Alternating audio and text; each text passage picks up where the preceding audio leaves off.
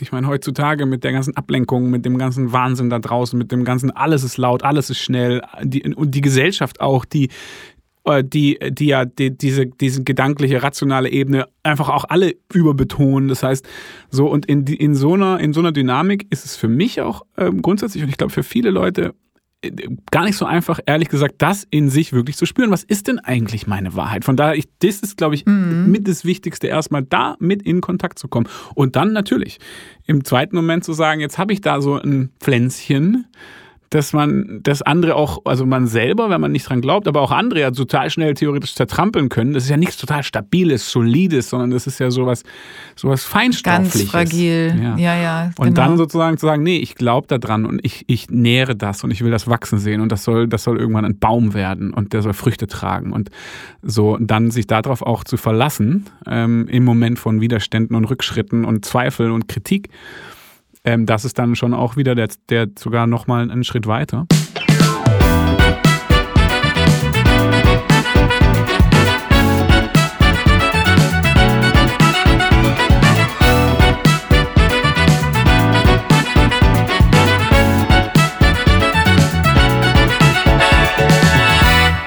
Moinsen und herzlich willkommen zu einer neuen Folge von Sensitiv Erfolgreich. Der Mann, der beides kann. Wie immer aus der Tonkabine von Hafengoldfilm und der Post Productions GmbH. Mein heutiger Gast ist tatsächlich verantwortlich für ganz viele Dinge, die in meinem Leben passiert sind in den letzten Jahren, seit ich ihn im Oktober 2009 schon kennengelernt habe. Ja, da macht er große Augen. Er sitzt mir nämlich schon gegenüber. Also man begegnet ja auch immer wieder Menschen, das kennt ihr auch, die ein in irgendeine Richtung, ähm, ich würde nicht sagen führen, aber schon so mit dem Finger so ein bisschen zeigen. Und ich habe so die Philosophie, dass ich immer offen und ähm, also auf jeden Fall mit offenen Augen und auch mit offenem Herzen durch die Welt gehe, weil man weiß ja nie, was so passiert. Und wem man so trifft und was sich daraus ergibt und welchen Sinn das vor allen Dingen und vielleicht auch erst später macht. So wie Häuse. Heute Quasi genau elf Jahre sind vergangen und mir sitzt gegenüber Benjamin Adrian. Initiator, Gründer von Viva Con Aqua di St. Pauli und heute Vorstandsvorsitzender der VCA Stiftung. Viva Con Aqua, wer die nicht kennt, ist ein gemeinnütziger Verein, der sich dafür einsetzt, dass alle Menschen weltweit einen Zugang zu sauberem Wasser und zur Sanitär- und Hygieneversorgung bekommen.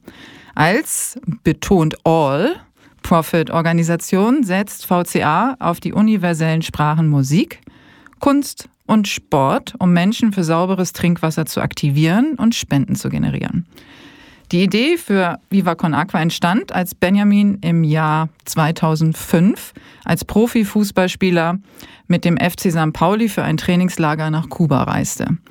Die dortige Trinkwasserversorgung, insbesondere für Kinder, hat zu der ersten Initiativhandlung geführt und nachdem Benjamin seine Fußballkarriere offiziell beendet hat, folgte im Juli 2006 die offizielle Gründung des Vereins in Hamburg.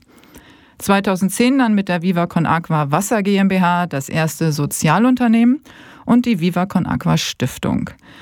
Zudem begleitet Benny in seiner Rolle als Vorstand die Viva Con Aqua Arts G GmbH die unter anderem die Millantor Gallery ausrichtet, sowie die 2014 Goldheimer G GmbH, die Komposttoiletten und Toilettenpapier herstellt.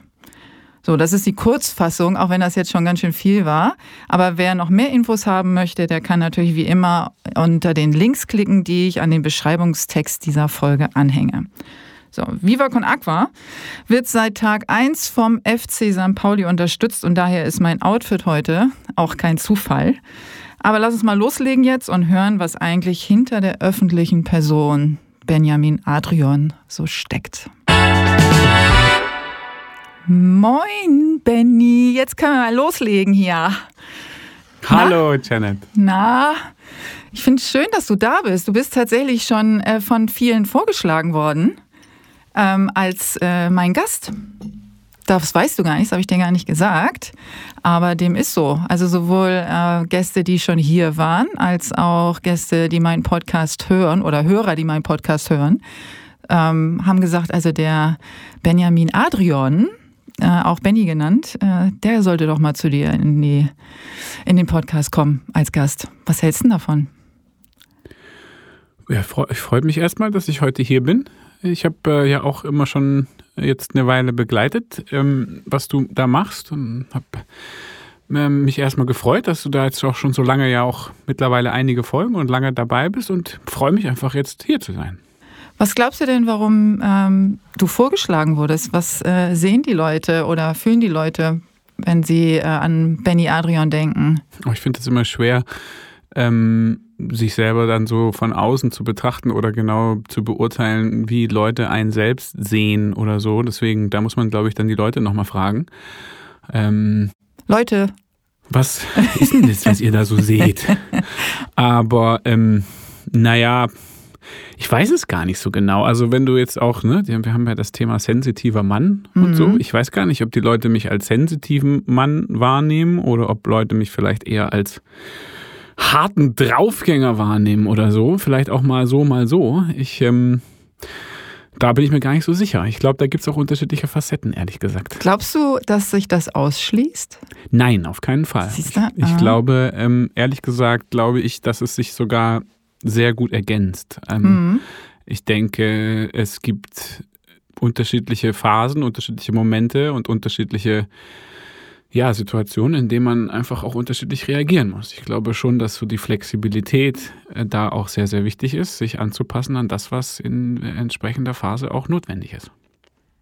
Ich glaube ja, dass es wahnsinnig wichtig ist, da aufzuklären. Also ich glaube das nicht nur, sondern ich will das. Deswegen mache ich das ja hier, weil äh, es gibt so viele Vorurteile, was Sensitivität angeht. Ne? Das wird eben, und da sind wir genau im Thema drin, mit ähm, eben mit so Weichei und kannst eben gar nicht hart sein und äh, insbesondere als äh, Profifußballer, der du ja auch warst, ähm, ist Sensitivität eine, eine Thematik, die komplett ausgeschlossen wird.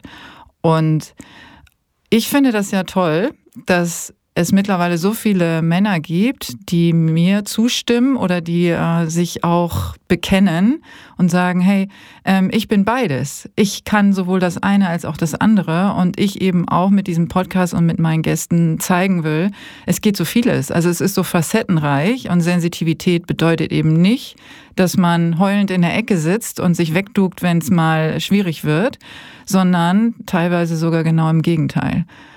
Und du bist ein extrem gutes Beispiel dafür, weil du ja immer nach vorne gehst.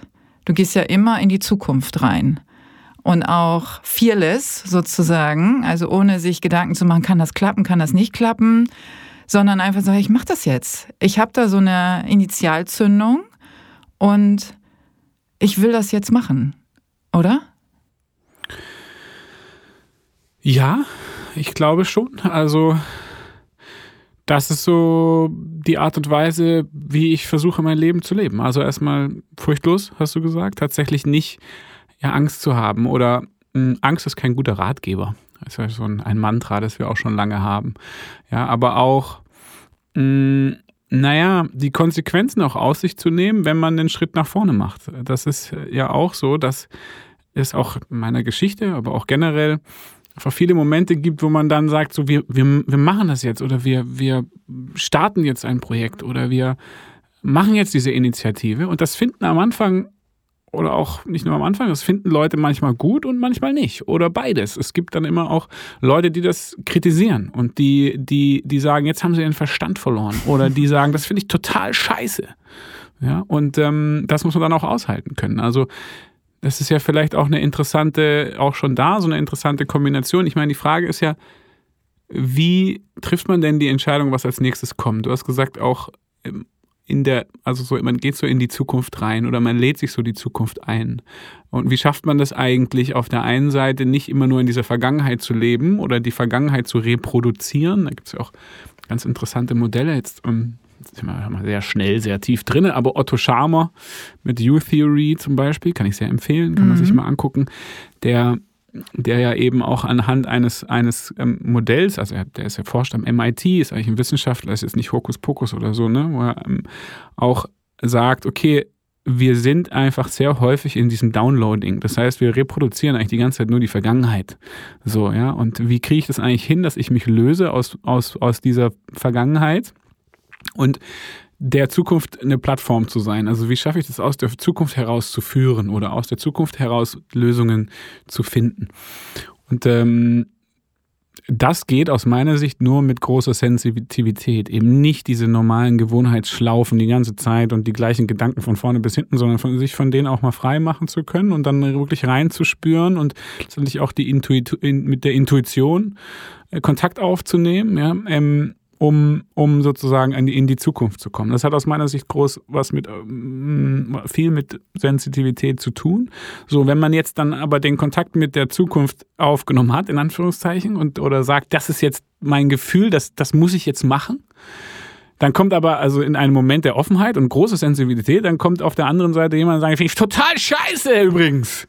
so, und äh, ja. das heißt, da sieht man, glaube ich, sehr deutlich, wie in so einem Moment auch diese Kombination wichtig ist. Auf der einen Seite sagen so, hey, ich, ich, ich schaffe es, auf meine Intuition zu hören, das Feld so ein bisschen zu lesen und daraus dann Schritte abzuleiten aber ja auch schon bei dem Schritte ableiten, das ist ja auch schon ein sehr tatkräftiger, konkreter Schritt dann. Also einfach sagen, ich fühle das irgendwie und dann kommt keine Aktion, das, das ist ja auch nicht genug. Von daher, es ist diese Kombination aus, aus der Offenheit und dann auch der der Konkretisierung und dann aber auch die Widerstände auszuhalten und, und nicht von seinem Weg abzugehen. Von daher absolut, es, ähm, es braucht beides und ähm, ja, das ist dann immer interessant, ja, wenn Leute, wenn Leute dann eben in dem einen Moment, ähm, das ist auch schon in der Vergangenheit eben auch schon passiert, dass Leute sagen, das finde ich total, total, total schlimm und dann später sagen, ehrlich gesagt, war vielleicht doch die richtige Entscheidung.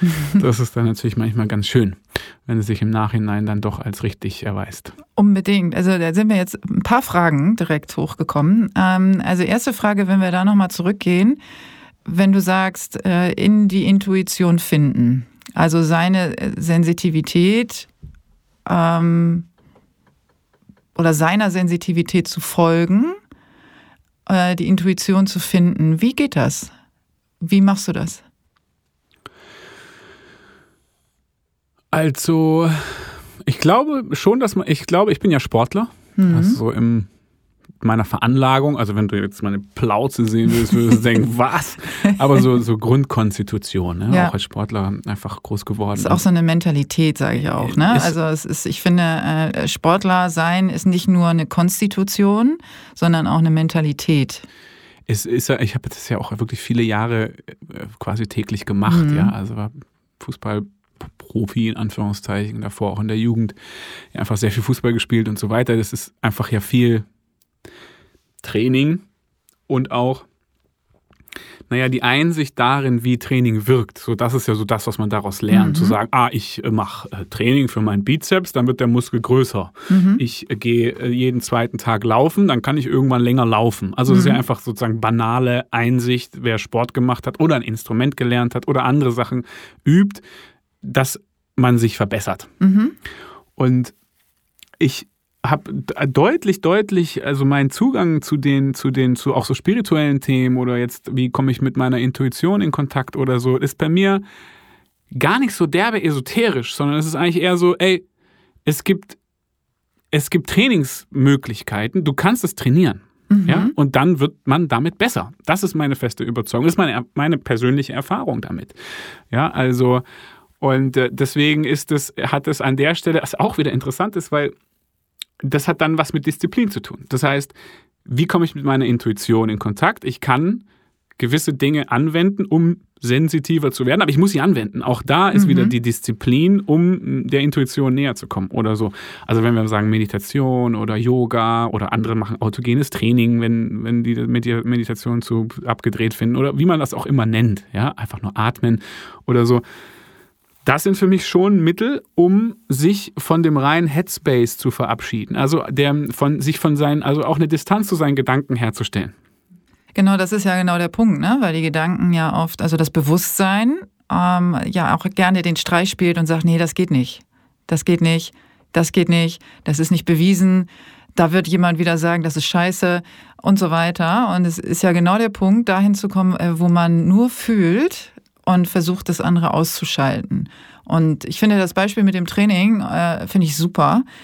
sag mir doch mal oder sag uns mal ein Beispiel. Also wie hast du du speziell dahin gefunden? Also wie sieht dein Training aus? Gerade ist es ein bisschen schlampig, muss ich zugeben. Also ähm, jetzt in den letzten äh, Wochen ähm, ist es so, dass ich da gerade nicht so viel zu komme. Das ist, äh, muss ich sagen, bei mir eben auch dann doch in, immer wieder so in Phasen und so. Wie bin ich dazu gekommen? Ähm, ich glaube, auch da ist natürlich so dieses, dieses, dieses Fußballsportding Laufen und so, kennt ja jeder. Man geht joggen und der Kopf schaltet sich einfach mal ein bisschen ab oder so. Oder man mhm. ist so außer Atem oder ist oft, oder ne, so ähm, ähm, auch auf dem Fußballplatz oder so, wo die Sachen ausblendest. Du bist so im Flow und du hast keine Gedanken und so weiter und so fort, bist nur in dieser Tätigkeit. So das Ding und natürlich auch irgendwann ähm, über ja, Buddhismus. Also dann, das ist irgendwann auch in mein Leben so gekommen und mich eher so gefunden, als dass ich danach gesucht hätte. Ähm, wo ich einfach auch einige Sachen ausprobiert habe und äh, ja, da einfach Techniken angewendet habe. Auch Yoga kam dann irgendwie ein bisschen später noch dazu und so. Von daher gibt es da schon sehr konkrete Strukturen und Rahmen, die ich in meinem Leben angewendet habe, wo ich für mich gemerkt habe, ja, das funktioniert. Oder, funktioniert für mich. Und ich meine, es gibt Leute, die sagen, ey, nicht denken, das geht doch gar nicht. Ja, es geht doch gar nicht, nicht zu denken, sagen die dann. Und da bin ich fest davon überzeugt, es ist natürlich nicht richtig. Es ist möglich, nicht zu denken. Also ich kann, es ist nicht einfach, weil mhm. wir sind sehr gewohnt, die ganze ja, Zeit absolut. in diesem Denkdings da unterwegs zu sein. Aber natürlich ist es möglich, Abstand zu seinen Gedanken zu gewinnen oder sie zumindest mal für einen gewissen Zeitraum ruhen zu lassen, sie langsamer werden zu lassen und sozusagen dort hm, es gibt einen wunderschönen Satz, das ist einer meiner Lieblingssätze, muss oh, ich mal ja, sagen. Der, ähm, der heißt, die größte Freiheit des Menschen ist, der, ist die zwischen Reiz und Reaktion. Mhm. Das heißt, es passiert irgendetwas und wir haben immer die Freiheit, darauf zu reagieren, je nachdem, wie wir dann darauf reagieren wollen. Also manche Leute, die haben den wunderschönen Tag und sagen, oh scheiße, ist ja wieder heiß heute. Oder dann regnet es, oh, scheiße, jetzt regnet es wieder. Ja, und weil mhm. die einfach sagen, egal was passiert, ist irgendwie scheiße. Und es gibt andere, die sagen, das ist super, ich liebe die Sonne und wenn es regnet, wie wundervoll ist denn die Natur? Zum, also um mal ein Beispiel zu nehmen oder so. Es gibt oder so einen Typen, äh, ich glaube, der heißt Franke, äh, Viktor Frankl heißt der, glaube ich, bin ich nicht ganz sicher, ob das wirklich der ist. Der, hat, der war im KZ mhm. äh, und kam da raus und hat gesagt, ich habe zwei Möglichkeiten, über diese Zeit im KZ zu sprechen. Erstens, es war die schlimmste Zeit meines Lebens. Zweitens, es war die lehrreichste Zeit in meinem Leben. Und ich entscheide mich für zweites. Ja, das heißt, die Möglichkeit, wie reagiere ich auf etwas, was mir passiert, die haben wir eigentlich immer. Und dadurch, dadurch muss man aber durchaus mal kurz diese größte Freiheit des Menschen, nämlich die zwischen Reiz und Reaktion, erstmal ein wenig erweitern, um, mhm. um sozusagen diese Freiheit dann auch vollständig in Anspruch nehmen zu können. Ähm, ja, und genau. Und deswegen Techniken, sich also dann ein bisschen auf Abstand zu begeben von den Gedanken machen Sinn, um, glaube ich, so diese Dominanz des Kopfes auch zu brechen. Wir sind ja eine sehr rationale Gesellschaft. Wir sind ja sehr denk, also so, ne? Und das jetzt, ich sag mal, das Herz, die Intelligenz des Herzens, das die mit einzubauen und auf die zu hören und so, da sind wir ja nicht gewohnt, das mitzukriegen, weil die ist nicht so laut, die ist nicht so schnell. Das, das wollte ich, das wollte ich nämlich gerade sagen, ne? weil es ist so, weil du sagst, ähm, also auf was hört man denn jetzt? wenn man dann in dieser Entscheidungsphase ist. Und das ist genau der Punkt, was ich auch immer versuche, ähm, ganz vielen Menschen mitzuteilen, dass sie selber entscheiden können, ob ihre Intuition auch mal lauter ist als äh, der Gedanke. Und also das Bewusstsein, also einfach mal wirklich das auch ernst zu nehmen. Also nicht nur den Pegel lauter zu schalten, und das, um das hören zu können, was innen drin passiert, sondern dem zu glauben. Also das als wahrhaftig anzunehmen. Ich glaube, das ist das größte Problem. Darauf zu vertrauen. Darauf auch. zu vertrauen, ganz genau, dass das, was in einem passiert und das, was die Intuition oder auch ähm, einfach ein Gefühl einem sagt, dass das richtig ist und dass das wichtig ist und dass das wahrhaftig ist und dass das eben ob das jetzt für alle gut ist oder nicht, ist in dem Fall erstmal egal. Ob es das schon gab oder nicht, ob das bewiesen ist oder nicht, das sind alles Dinge, die egal sind. Es ist ein etwas, was aus dir selbst herauskommt und deswegen finde ich das unfassbar wichtig, allen zu sagen, nimm das doch bitte ernst. Ich glaube, ja? das ist so, wie ich jetzt dich ja auch schon seit vielen Jahren kenne. Ich glaube, du hast die große Gabe, dass du in Kontakt bist mit deinen Gefühlen und in Kontakt bist mit deiner Intuition und dass du die Möglichkeit hast, daraus zu schöpfen. Ja, und dann ist es für dich vielleicht, wie du jetzt das beschreibst, die Herausforderung zu sagen, jetzt muss ich da auch noch drauf vertrauen und wirklich daran glauben und nicht daran zweifeln, dass es wahr ist für mich oder so.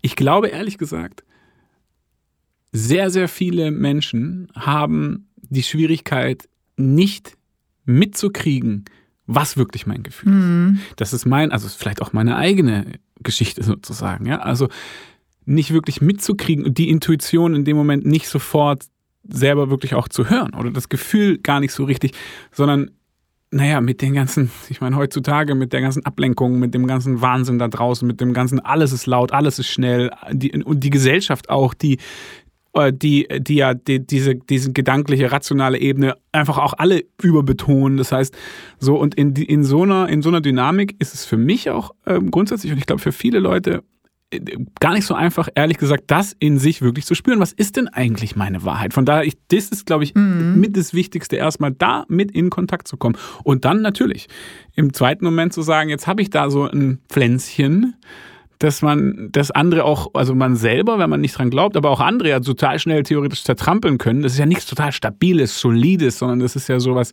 sowas Feinstoffliches. Ganz fragil. Ja, ja. ja genau. Und dann sozusagen zu sagen, nee, ich glaube da dran und ich, ich nähere das und ich will das wachsen sehen und das soll, das soll irgendwann ein Baum werden und der soll Früchte tragen und so dann sich darauf auch zu verlassen ähm, im Moment von Widerständen und Rückschritten und Zweifeln und Kritik ähm, das ist dann schon auch wieder der, der sogar nochmal einen Schritt weiter. Ich glaube ja, aber Zweifel ist auch gar nichts Schlimmes, ähm, solange man sie mit sich selber ausmacht und nicht ähm, Zweifel, die von außen gesät werden, ähm, denen zu viel Raum gibt. Ne? Weil ähm, also meine Erfahrung ist ja auch, und, und ich finde es das schön, dass du mich auch jetzt so wahrnimmst. Das ist, äh, ist für mich ein großes Kompliment ähm, aber auch gar nicht so easy. Ne? Also von außen sieht das auch oft so aus, ach, die macht das schon und die kann das ja und die folgt immer ihrem Gefühl und ihrer Intuition und das ist ja, und dann macht die einfach und genauso wie du. Aber es ist nicht einfach nur so machen, sondern es ist ganz viel Auseinandersetzen, erstmal nur mit sich selbst und auch ganz viel Zweifel, die man irgendwie mit sich selbst erstmal ausmacht, ähm, bevor man überhaupt den ersten Schritt darüber sprechen mit anderen im Außen überhaupt macht. Und ich finde das ähm, total schön, wenn wenn es eben diese Austauschmöglichkeiten überhaupt gibt. Weil es ist, wie ich das auch ganz oft sage, wenn jemand so ist und auch noch keine Erfahrung damit gemacht hat, intuitive Gedanken mitzuteilen, guck erstmal, mit wem du drüber sprichst. Also such dir ganz genau die Menschen aus, die von deiner Idee und von deinem Gefühl als erstes erfahren, weil die sind dafür verantwortlich, wie es danach weitergeht. Ja, und gerade in so einem Stadium können die es halt auch echt schnell kaputt machen. Eben, so, ne? Die haben deswegen. dann teilweise auch ihre eigene Agenda oder mhm. ihre eigene Projektion oder einen eigenen Zugang zu dem Thema. Das da und am Anfang so eine Intuition in Worte zu fassen, das, da stammelt man ja eher so oder so. Ne? Der hat irgendwie der hat so ein Gefühl und äh, äh, weiß ich jetzt auch noch nicht, das ist irgendwie so grün oder also ja, so, ja, man ja. kann so, man kann, man kann das noch nicht so richtig in Worte fassen, vielleicht manchmal ja auch am Anfang. Von daher, aber das hast du ja, das ist auch ja interessant, weil du sagst auch, es gibt einmal diese inneren Zweifel und dann sozusagen sozusagen die, die Zweifel, die von außen dazukommen, diese beiden Ebenen, auch da wieder finde ich super spannend, weil jede einzelne nochmal einen eigenen Umgang hat und auch und eben bevor man das mit anderen teilt, das ist ja schon ein mutiger Schritt mhm. auch. Ne? Dann muss man ja schon sagen, hey, ich finde die jetzt zumindest so wichtig, dass ich sie mit jemand anderem teile. Das heißt, ich habe für mich schon mal ausgemacht, das war jetzt kein Hirngespinst oder ein quatschiger Traum, den ich sofort wieder vergesse, sondern etwas, was ich zumindest mal in Worte fasse.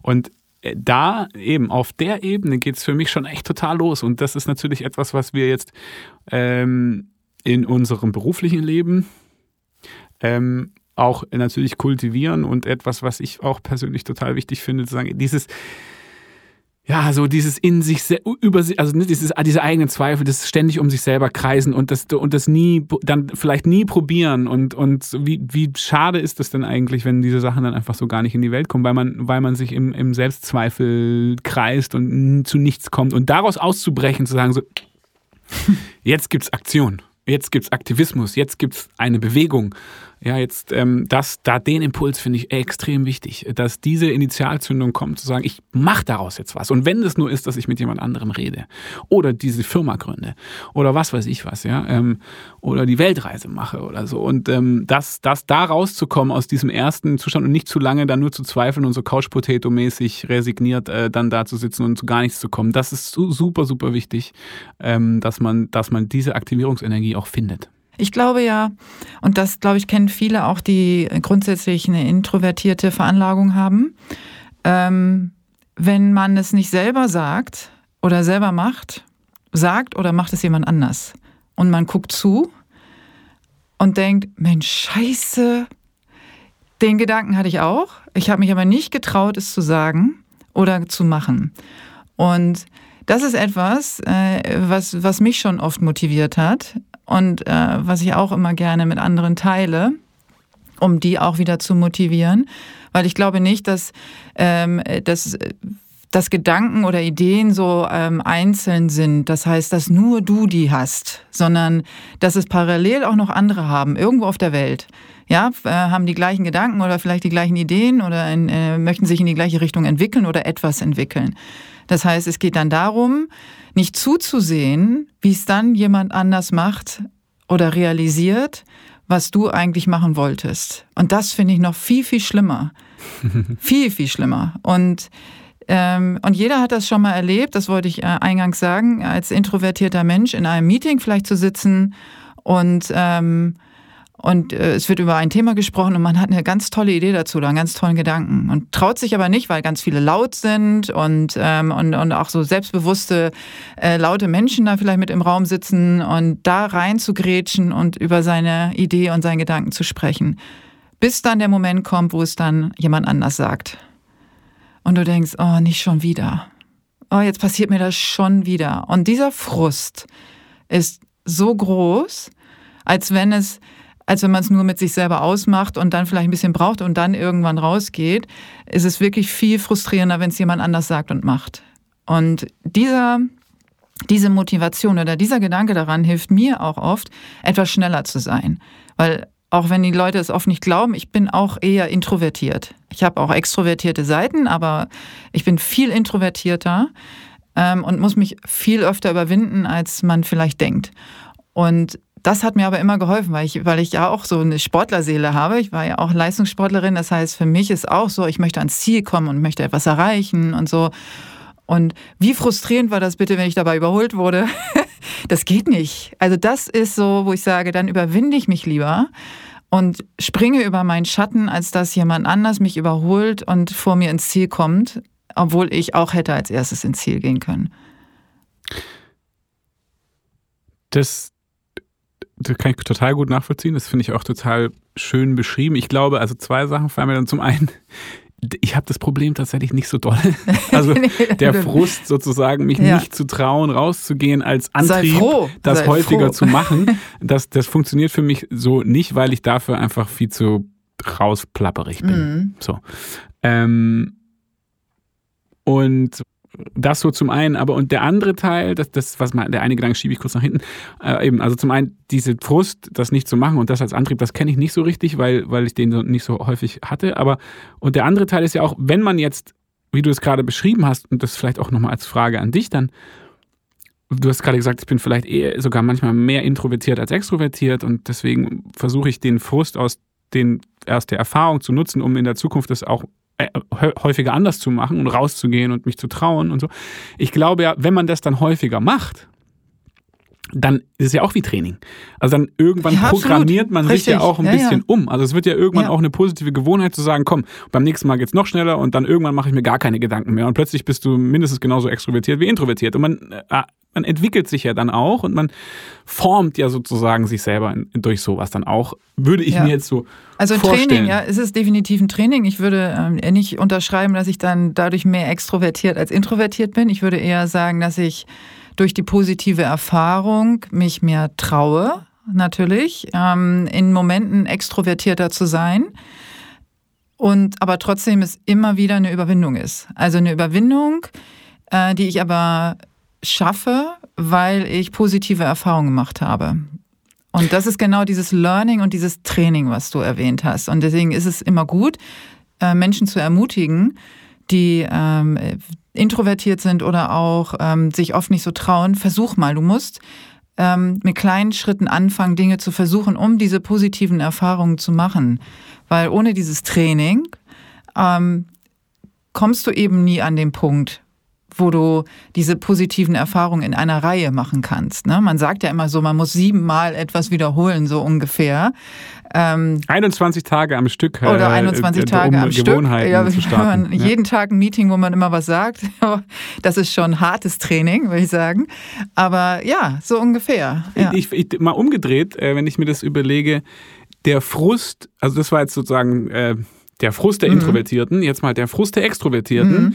ist ja, die haben, da ist die Gewohnheit, da kann ich jetzt eher aus eigener Erfahrung sprechen. Mhm. Da ist ja mhm. die Gewohnheit eher zu sagen, nee, aber ich, ich, ich gehe halt raus. Mhm. Und wenn es mal ruhig wird in, in einem Moment, dann sage ich halt was, damit es ja. nicht peinlich wird für alle oder so. Aber, ähm, oder so ähnlich, ne? Und man hat das Gefühl, man vielleicht ja sogar will jetzt in eine Situation einschreiten, weil irgendwie, jeder kennt das betretene Stille ja. im Aufzug, keine Ahnung, ja. ja. Und dann äh, fängt man irgendein Gespräch an, damit das für alle so.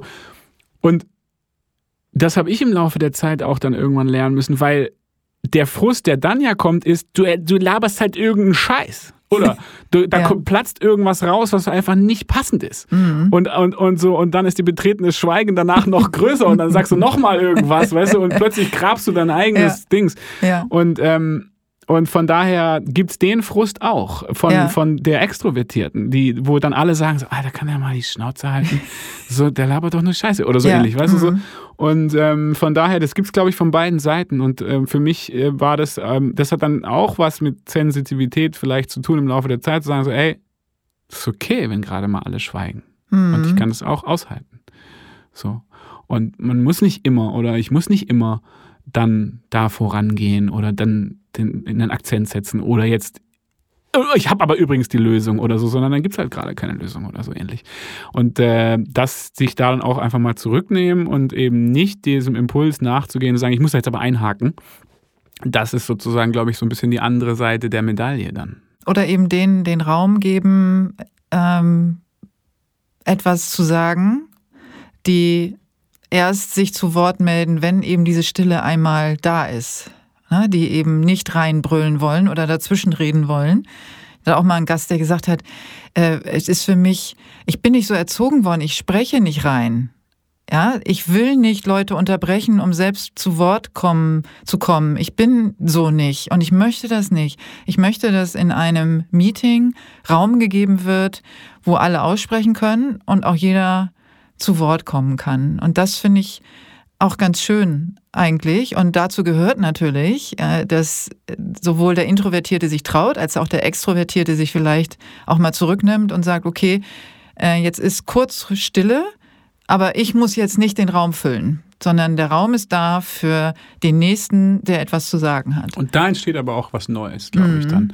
Weil, weil äh, wir hatten es jetzt auch gerade von so Ideen, wie Ideen entstehen und meine Idee und jemand anderes hat die vorher oder so.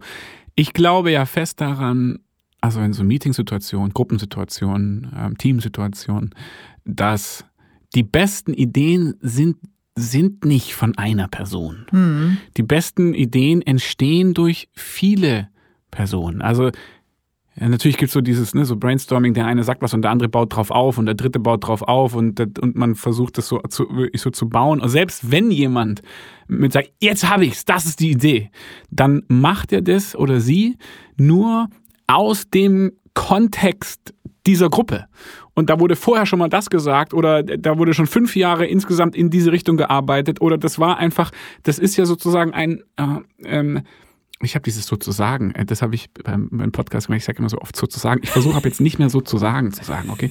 ähm, die, das heißt, die, diese Idee steh, entsteht aus einem, ja, wie so einem kollektiven Prozess oder wie auch immer, man mit so ganz vielen Bedingungen, die zusammenkommen und dann kommt eine richtig gute Idee. Und ich halte überhaupt nichts davon, wenn Leute Ideen so derbe für sich in Anspruch nehmen, weil für mich immer so, hey, ja toll, dass es jetzt der bei dir gerade da so ein Tropfen war, der das fast zum Überlaufen hat bringen lassen und diese gute Idee dann kommt da raus. aber eigentlich haben, haben da, hat da ganz viel dazu geführt und das ganze Team mit dazu äh, beigetragen, dass diese Tonne, Wassertonne voll ist. Mhm. Und von daher bin ich, was, was so Ideen, äh, Eigentum angeht, Ja, immer sehr Eigentum wollte ich auch skeptisch gerade sagen. Mhm. weil für mich ist das ist eine Idee und ist eine Inspiration, die, die entspringt so aus, aus so einem Feld. Ja. Möchte ich das mal so als soziales Feld bezeichnen. Und dort wächst dann so eine Idee. Ja. Und ja, von daher. Und das sind dann aber genau wieder die äh, Macherqualitäten, die dann dazu führen, dass ähm, etwas überhaupt daraus aus dieser, aus dieser Menge von Inspirationen entstehen kann. Und da sind wir ja wieder bei dem Punkt, wo du vorhin auch warst. Zu sagen, okay, ich bin jetzt, äh, ich habe das mit mir selber ausgemacht, ich habe so ein paar Zweifel ähm, aus dem Weg geräumt, so intrinsische, ähm, bin jetzt damit das erste Mal rausgegangen und jetzt geht's in die Umsetzung tatsächlich. Also diese Qualität auch zu haben, in sich zu spüren, und das meine ich ja mit Fearless. Zu sagen, ich nehme das so ernst und das ist für mich so wahrhaftig und so eine Realität, also diese, dieses Visionieren, wie ich ja auch immer sage. Das heißt, man sieht das schon vor sich als existent. Und jetzt geht es im Prinzip nur noch darum, äh, das umzusetzen. Oh, da gibt es gerade wieder so viele Sachen. Ich kann es dir sagen, das ist so schlimm. Also ich, das ist, ist natürlich wundervoll. Ja, Ja. Auf der einen Seite ist natürlich un, unfassbar schön und eine tolle Vorfreude und es gibt ja so ein paar Sachen, die, aber die, die, die bereiten wir schon seit Jahren vor und wir reden noch nicht in der Öffentlichkeit darüber und das weiß noch keiner und wir teilen das in so Podcasts noch nicht und solche Sachen. Ne? Und, und, und da das, die nach drei Jahre später gibt es ja so, das, das baut sich so auf von so Sachen, wo, wo man so ahnt, die kommen. Das wird alles mega. Und und das ist ein wunderschönes Gefühl, so dieser Vorfreude und das schon so in der Zukunft so schon so entstehen zu sehen und dann gleichzeitig so dieses, diese Ungeduld, diese, dieses Ding zu sagen, ich würde am liebsten jetzt die Zeit, ich kann niemand Ja. vorspulen, ich will Ja. wissen, wie es weitergeht. Ja, So. ja. Und ähm, so, genau, und das ist, das ist so dieses so beides eigentlich eine total schöne, schöne, schönes Ding, zu sagen, so ja, da, äh, und, und natürlich mit auch dieser Einschränkung zu, zu sagen, ja, aber natürlich braucht diese, jetzt wenn wir es als Pflanze bezeichnen und wir sehen schon den Baum und wir freuen schon uns auf die, wenn wir den eigentlich draufklettern können und die Früchte ernten und so. Und natürlich aber auch so ein bisschen äh, die so leichte Sorge, dass, dass das Umfeld, was so ein Baum braucht, die Sonne und der Regen und das, dass das so bleibt, dass der sich auch so entwickeln kann. Und dass halt nicht so ein Scheiß wie Corona oder so ein Scheiß wie was weiß ich oder andere äußere Faktoren, auf die du keinen Einfluss hast oder die, die eigene Gesundheit oder die Gesundheit des Teams und so weiter, dass da halt auch nichts, Behörden. ja, whatever, so, Ja. ne, dass da halt nichts in die Quere kommt. Also so, das ist so, das ist so ein, ein Gefühl, das, das ich aus meiner beruflichen Vergangenheit auf jeden Fall schon kenne. Das ist manchmal stärker und manchmal ist es dann nicht so stark. Jetzt gerade ist es wieder sehr stark, dass ich, äh, dass ich da schon echt so eine große Vorfreude habe auf das, was kommt und einfach die Daumen drücke und gute Wünsche mache, dass die Umstände so bleiben, dass es sich einfach entfaltet. Ist ja natürlich ein bisschen fies jetzt, ne? Ist ein bisschen fies, ich weiß, ja, ja, ja. Jetzt wollen natürlich alle, inklusive mir, Ja, äh, wissen, ähm, aber ich kriege die Information schon irgendwie raus. ja, ja. ja, aus irgendwem. Ähm, aber äh, okay, ich würde mal sagen, wir lassen uns einfach Ja, wir können alle, es ja, wir können es ja, das haben ja schon, was wir häufig gesagt haben, es Ja. heißt ja Villa Viva, das wissen Ja. wir ja und so. Mhm. Und wir, das wird halt, das wird halt auch, es ist halt ein neues Feld und so. Und das Mhm. ist halt eine neue, das ist halt eine neue Zukunft, ein neues Universum mit all seinen Möglichkeiten und Side-Effects und Sachen, die das auslöst. Also Villa Viva ist ja jetzt nicht jedem Begriff. Ne? Also wir müssen ja Nee, immer davon deswegen, ausgehen. das sagen wir ja nicht, was es ist. Genau. Ja, wir sagen Genau. halt, wie es heißt. So, mehr weiß man darüber noch nicht. Villa Viva hauen wir jetzt einfach mal raus in die Welt und jeder macht daraus Und jeder was kann sich daraus, das, kann man einfach mal wirken lassen. Ja? Nur nicht so viel drauf rumdenken. Einfach mal sacken Einfach mal lassen. ja? sacken Einfach mal lassen. intuitiv Villa Viva. Ich finde, das, das, das fühlt sich doch lebendig an. Das ist doch freudvoll. Das ist doch spielerisch und Ja, voll. Total. grenzenlos auch. Dann gehen wir doch mal dahin, was ja auch gar nicht so äh, wahrscheinlich unbekannt für viele ist. Wie geht man mit Ungeduld um? Ja, also es ist ja ein, eine klassische Veranlagung eines sehr sensitiven Menschen, ähm, viel fühlen zu können, auch äh, eben auch visionieren zu können und auch oft äh, eine Vielbegabung zu haben. Das heißt, ähm, sowohl ähm, in dem einen kreativen Bereich als auch in dem anderen kreativen Bereich. Äh, ich habe ja auch Jan Köppen, mit dem habe ich auch eine Folge aufgenommen, der gesagt hat, okay, ich mache Musik und ich bin äh, Moderator und ich bin auch Künstler und ich habe so das Gefühl, ähm, ich bin für nichts wirklich qualifiziert, aber irgendwie mache ich das alles und, und ich habe ihm gesagt, ich finde, er macht das sogar ganz toll und das finden auch ganz viele andere Leute. Aber das ist so eine. Das finde ich auch. Ja, also es gibt so eine, ähm, so eine, so eine Vielbegabung, die auch dann viel mit Ungeduld zu tun hat, weil man äh, viele Sachen auf einmal machen möchte und auch äh, viele Sachen vielleicht sogar machen könnte. Und wenn du das so in dir spürst, so ganz viele verschiedene Ideen und was du alles machen wollen würdest und du weißt, okay, ich kann jetzt nicht alles auf einmal machen. Oder es dauert ein bisschen, bis ich es realisieren kann. Oder es dauert, bis ich überhaupt drüber sprechen kann.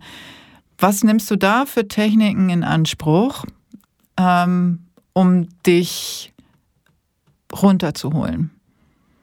Ja, das sind, glaube ich, die ähnlichen Techniken. Ähm Kannst du das konkreter noch machen? Also was, wenn, wenn ich jetzt sage, okay, Benny, jetzt äh, zeig mir mal, wie du das machst. Also nicht glaube, nur, wie man das machen kann, ja. sondern genau, konkret, wie machst du das?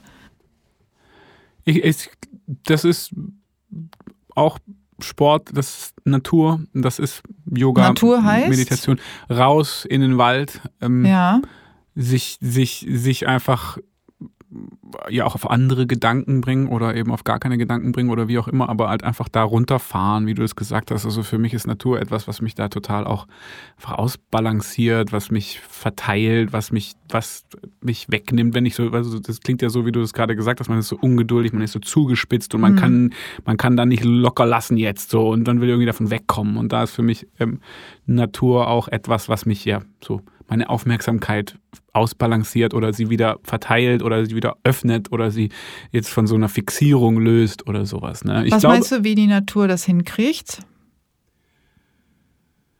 Wie wirkt die Natur in so einem Moment äh, auf den Menschen, wenn man sie drauf ein, nicht drauf einlässt? Da gibt es ja dieses interessante, diese, dieser, wie heißt denn der, der, den kennst du doch bestimmt, der, dieser Waldforscher, weißt du, der eine bekannte Waldforscher, der jetzt da diese Bücher schreibt und so weiter, der man viel, ich weiß auch nicht genau sein Name, aber auf jeden Fall. Wer den Namen weiß, kann den dann gerne posten. Gorleben, Fallersleben, also ähnlich. Ähm, der, naja, da sagt er ja sogar, dass die dann so eine Ladungen haben, Bäume, Waldbaden ist ja da mhm. das Stichwort und so, ne, wo man dann sagt so, äh, da gibt es tatsächlich irgendwie Ladungsteilchen, die uns beeinflussen. Und man kann schon sehen, alleine, wenn man den Blutdruck und unseres Dings da misst, wenn man alleine die Farbe grün oder diese Bilder davon, die machen schon was mit unserem Organismus. Also ich glaube, da sind wir ja diese Trennung von der Natur ist ja eine, eine massive Krankheit der Gegenwart oder wenn man das so sagen will. Ist ja nicht nur ein Phänomen, sondern eine destruktive Kraft für Menschen, dass wir nicht mehr mit der Natur in Verbindung sind, dass wir nicht mehr mit dem Kosmos, wir sehen selten noch den Himmel in den Städten, wir sehen die natürlichen Zyklen nicht mehr, wir sind nicht mehr in Kontakt mit der Natur. Das lässt uns dass, dass, dass dadurch entsteht eine Trennung nicht zu, zur Natur und ja auch zu unserer eigenen natürlichen Herkunft, zu unseren eigenen, also diesen ganzen Anteilen, die uns da verwurzeln und die dann eben tiefer sind als der Kopf, ähm, die das, das ist eine große Schwierigkeit und wir sehen ja die Depressionszahlen, wie sie in den Industrieländern mhm. weitergehen und alles drum und dran. Das heißt, da ist ja ein riesen, ein Riesenthema in dieser Urbanisierung, in diesem Urbanisierungswahnsinn und auch der Trend, der, der Megatrend jetzt wieder so ein bisschen back to nature, reconnect to yourself und so weiter und so fort. Das ist ja, steht ja, der ist ja ein Elefant da im Raum und es ist ja klar, dass, dass wir die Natur eigentlich brauchen, muss ja eigentlich jedem klar sein. Aber mh, hm, teilweise vermissen wir sie so schon so gar nicht mehr so richtig, ähm, weil wir gar nicht mehr aus den Städten rauskommen. Wie siehst Geh mal du das? nach, äh, weiß ich, ja. Tokio oder so, weißt du? Da, ist, also ja, ich mein, da habe ich riesen Respekt vor. Ich glaube, da kann ich nicht hinreisen. Ja so, das, ich war da auch noch nie, aber glaub, so, so Gesellschaften, ja, weltweit, irgendwie mhm. Milliarden von Menschen, die nicht mehr mit der Natur in Kontakt sind, ja kein Wunder machen wir sie kaputt. Mhm. Weil wir ja gar nicht mehr ein Gefühl dafür entwickeln, was da eigentlich magisches ja, wo wir herkommen und was in, in uns ist und so. Also das, das, das heißt, mm, ja, da ist die Natur oder auch auf, also jetzt haben wir den Wald angesprochen oder auch auf den Berg. Ich liebe die Berge, weil, weil ähm, zum einen, die gehen ja so hoch und man sieht, also das ist so, also wenn es alles flach ist, dann sieht man mhm. ja nicht so viel Natur. Man Also man sieht ja nicht so viel Natur. Wenn das die, die so hochfaltet wie in den Alpen, dann siehst du ja mehr viel natürliche Fläche kannst du sehen. Das heißt, für, das ist so für mich eine Sache, wo ich denke, ist doch klar, guck mal, und dann sieht man doch viel mehr von der Natur. Und das finde ich toll. Und auch auf dem Berg dann runter zu gucken, weit zu blicken, ja, und Raum zu haben. Ähm, das, das ist ja auch etwas, was halt die Aufmerksamkeit tendenziell öffnet und nicht weiter zuspitzt. So, das sind, glaube ich, ähm, ja, logisch. Absolut. Ne? Dabei ist mir jetzt eingefallen, ähm, so ein paar Stichworte, die du genannt hast. Äh, Natur, du wolltest noch, meldest dich. Ja, weil, Benny meldet sich, er möchte noch was sagen. Ich wollte da eigentlich noch mal ganz kurz, weil ja. du hast ja auch gesagt, wie machst du das, dass man dann, man kann, man, man könnte so viel mhm. und man mhm. kann nicht alles und so. Mhm. Ich glaube, daran kann man kaputt gehen. Ich glaube, wenn man nicht das, sich diese Grenzen setzen kann, hm. dann, dann rennt man einfach in so einen Burnout. Ne? Und dann ja. macht alles irgendwann keinen Spaß mehr. Und auch das ist etwas, was mir bekannt ist. Dann ist, wird alles so geschmackslos, weil, weil man einfach nur noch Termine hat, nur noch alles macht und allem hinterher rennt. So, ne?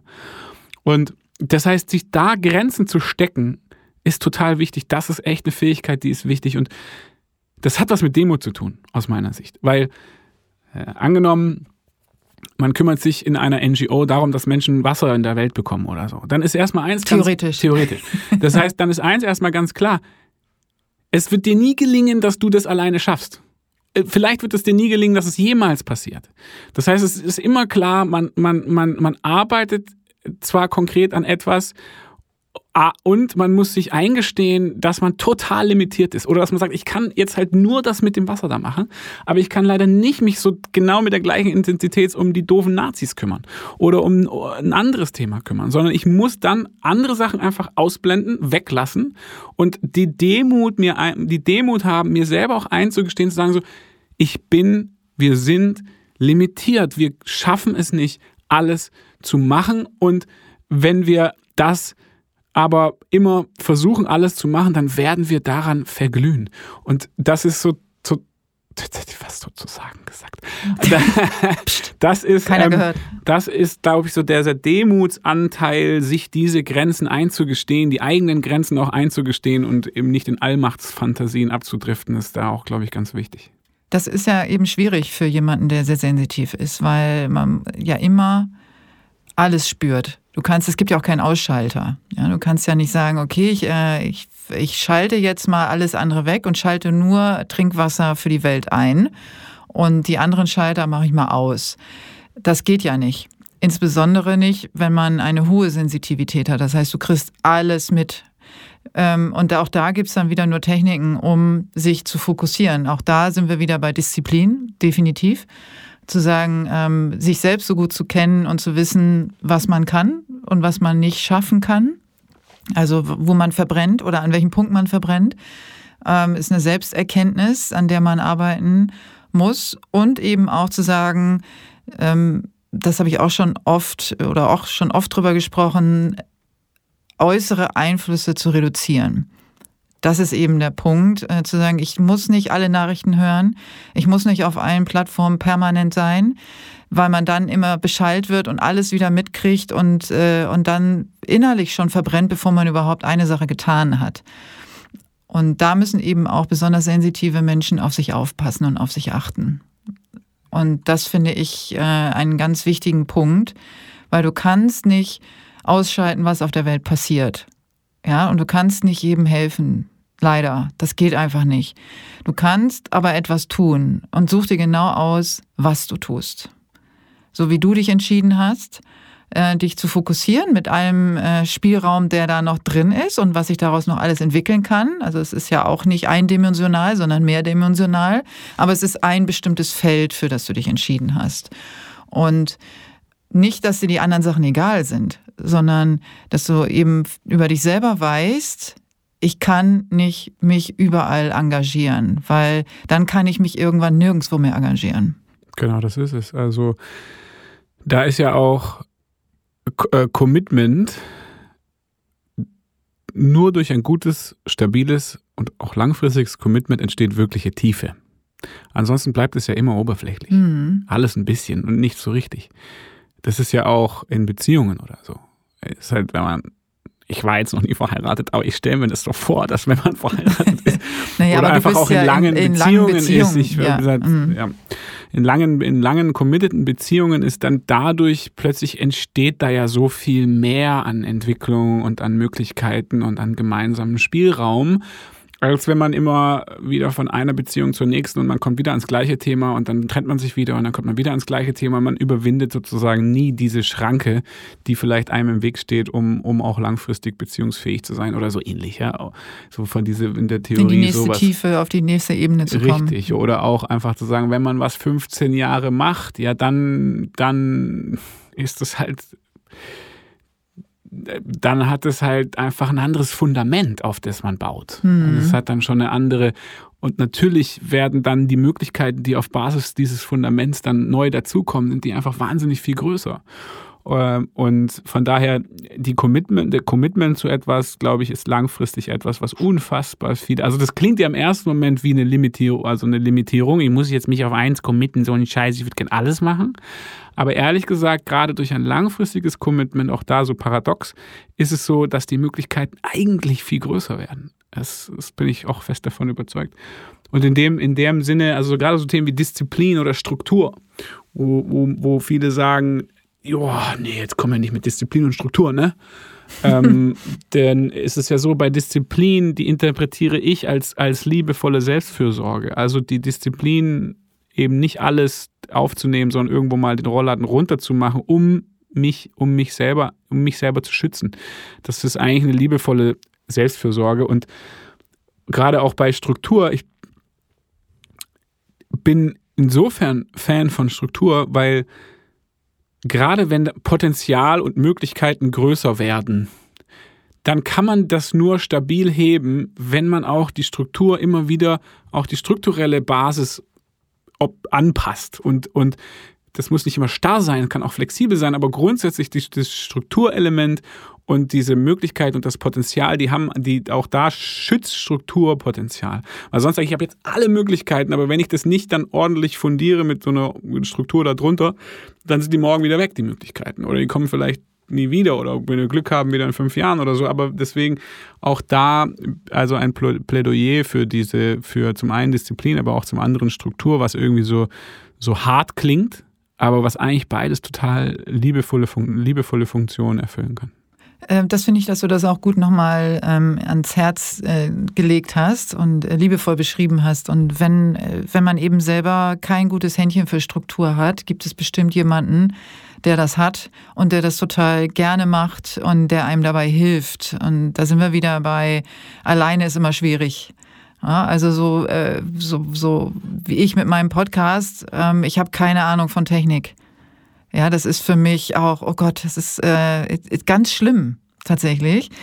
Und deswegen habe ich so einen tollen technischen Partner. Äh, jetzt sitzt Malte da und grinst, aber äh, eben wirklich, also dass äh, ich jetzt hier mit, äh, mit Hafengold und dem ganzen Team ähm, einen Partner habe, der mit diesem ganzen technischen Part abnimmt, ist einfach eine unfassbare strukturelle Erleichterung. Weil ohne dem würde es eben auch nicht so sein, wie es eben ist. Und, ähm, und deswegen, also wer eine Idee hat, die er nicht alleine umsetzen kann, wie es meistens so ist, äh, sollte sich halt Hilfe suchen und zwar äh, komplementär. Ja, also Dinge, die man selber nicht kann, äh, können andere super und machen die auch gerne. Ja. Und deswegen auch nochmal toll, dass du dieses Plädoyer auch nochmal für Struktur gibst, weil das ist wirklich für manche dann auch oder für Ideen, aber auch für einen selbst auch ein guter Halt. Dass man sich, auch wenn man wiederkehrende ähm, Abläufe nicht so gerne hat, sind sie in manchen Situationen aber auch beruhigend. Ja, das ist so eine, so eine Balance da zu finden für einen kreativen Geist. Ja, einen ungeduldigen kreativen Geist ist schon auch ganz gut.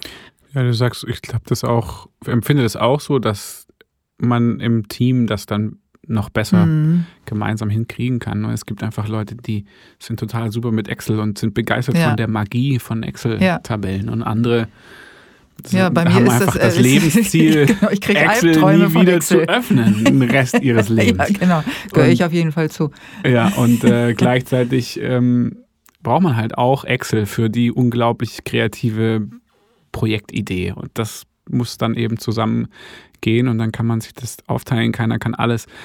Ähm, ist auch so, dass zu unterschiedlichen Phasen unterschiedliche Qualitäten mhm. dann gefragt sind. Es gibt dann eher Leute, die reißen Dinge gerne auf und andere, die sind besser, dann die weiter in die Zukunft zu tragen ja. und sie zu verwalten. Und wenn derjenige das aufgerissen hat, dann immer noch der Verwalter ist, dann geht das schief. Und mhm. das ist dann auch einfach die Frage, ist ja wie auf dem Fußballplatz auch. Da ich bin, also so, es gibt so, es gibt so für mich so natürliche, das ist ein, ein, ein Geheimnis für gute Teamarbeit oder erfolgreiche whatever.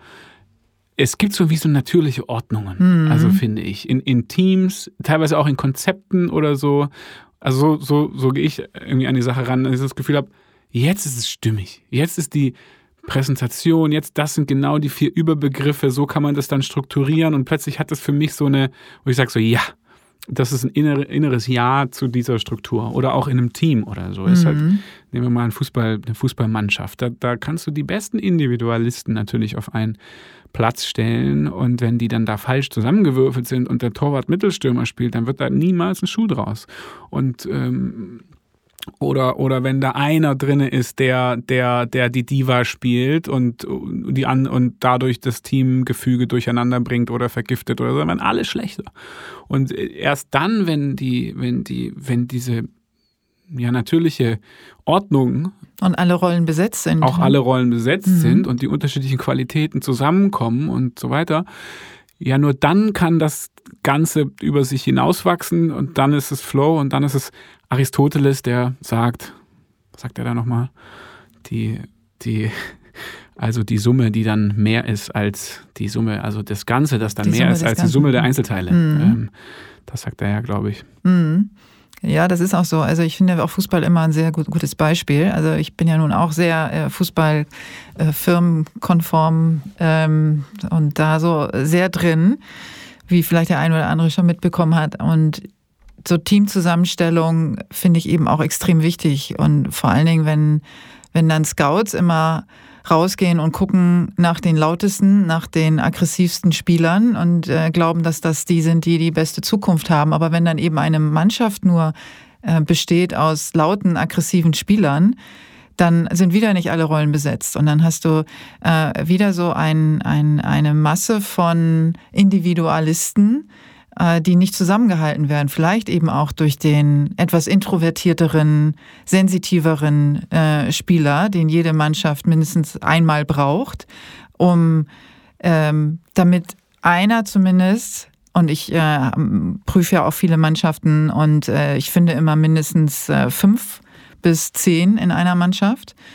Also in der ganzen Mannschaft, im ganzen äh, Kader, die äh, sehr sensitiv sind, weil die auch für den Erfolg unabdingbar sind, weil die kümmern sich, die hören zu, die schauen genau hin, die können sich mal zurücknehmen, die äh, sind auch oft die Spielmacher, ja, die dann äh, in, einer, in einer mittleren Position sind und, und genau wissen, wie eben so ein Visionär, was passiert als nächstes, wie spiele ich jetzt den Ball an wen, wie entwickelt sich das Spiel, die auch so ein bisschen in die Zukunft schauen können und, und nicht selber nach vorne stürmen müssen. Und so ist es auch übersetzbar auf alle Teams, äh, die man egal wo auch einsetzt. Und das finde ich ganz wichtig zu beachten, wenn man Teams zusammensetzt. Und dann fühlt sich das nämlich genauso, wie du auch beschreibst, dann fühlt sich das nämlich rund an. Ich habe da eine Theorie, ja. gerade auch diese Fußballdings. Ne? Ja. Also wir haben ja das mitgekriegt, Bayern München wurde Champions League-Sieger und so weiter in Stadien, die komplett leer waren. Mhm. Jetzt ist es ja so, was ist der Unterschied zwischen einem vollen Stadion und einem, äh, einem, einem leeren Stadion?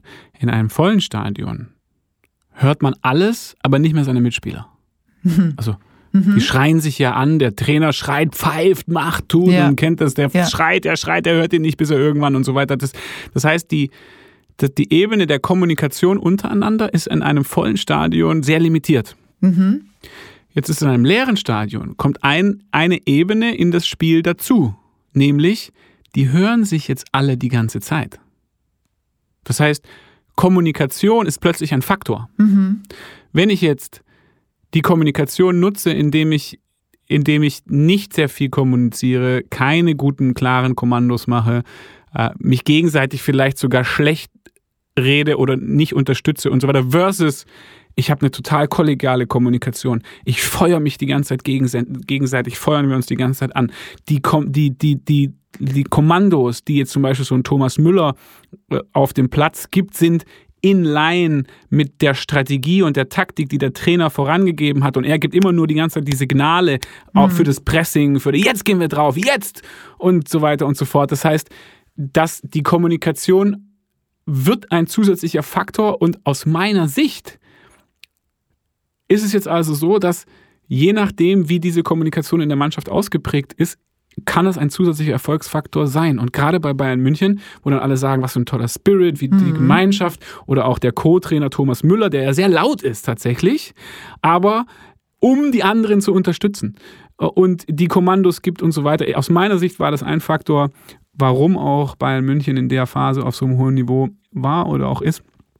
Natürlich waren die auch schon vorher und so weiter, aber für mich ist das einfach, finde ich, das ist, kommt mir zu kurz in dieser Frage Geisterspiele und so weiter, dass das durchaus aus meiner Sicht der, kommunikative Teil ein, ein Aspekt plötzlich ist, wenn im vollen Stadion der nicht so ein Aspekt ist.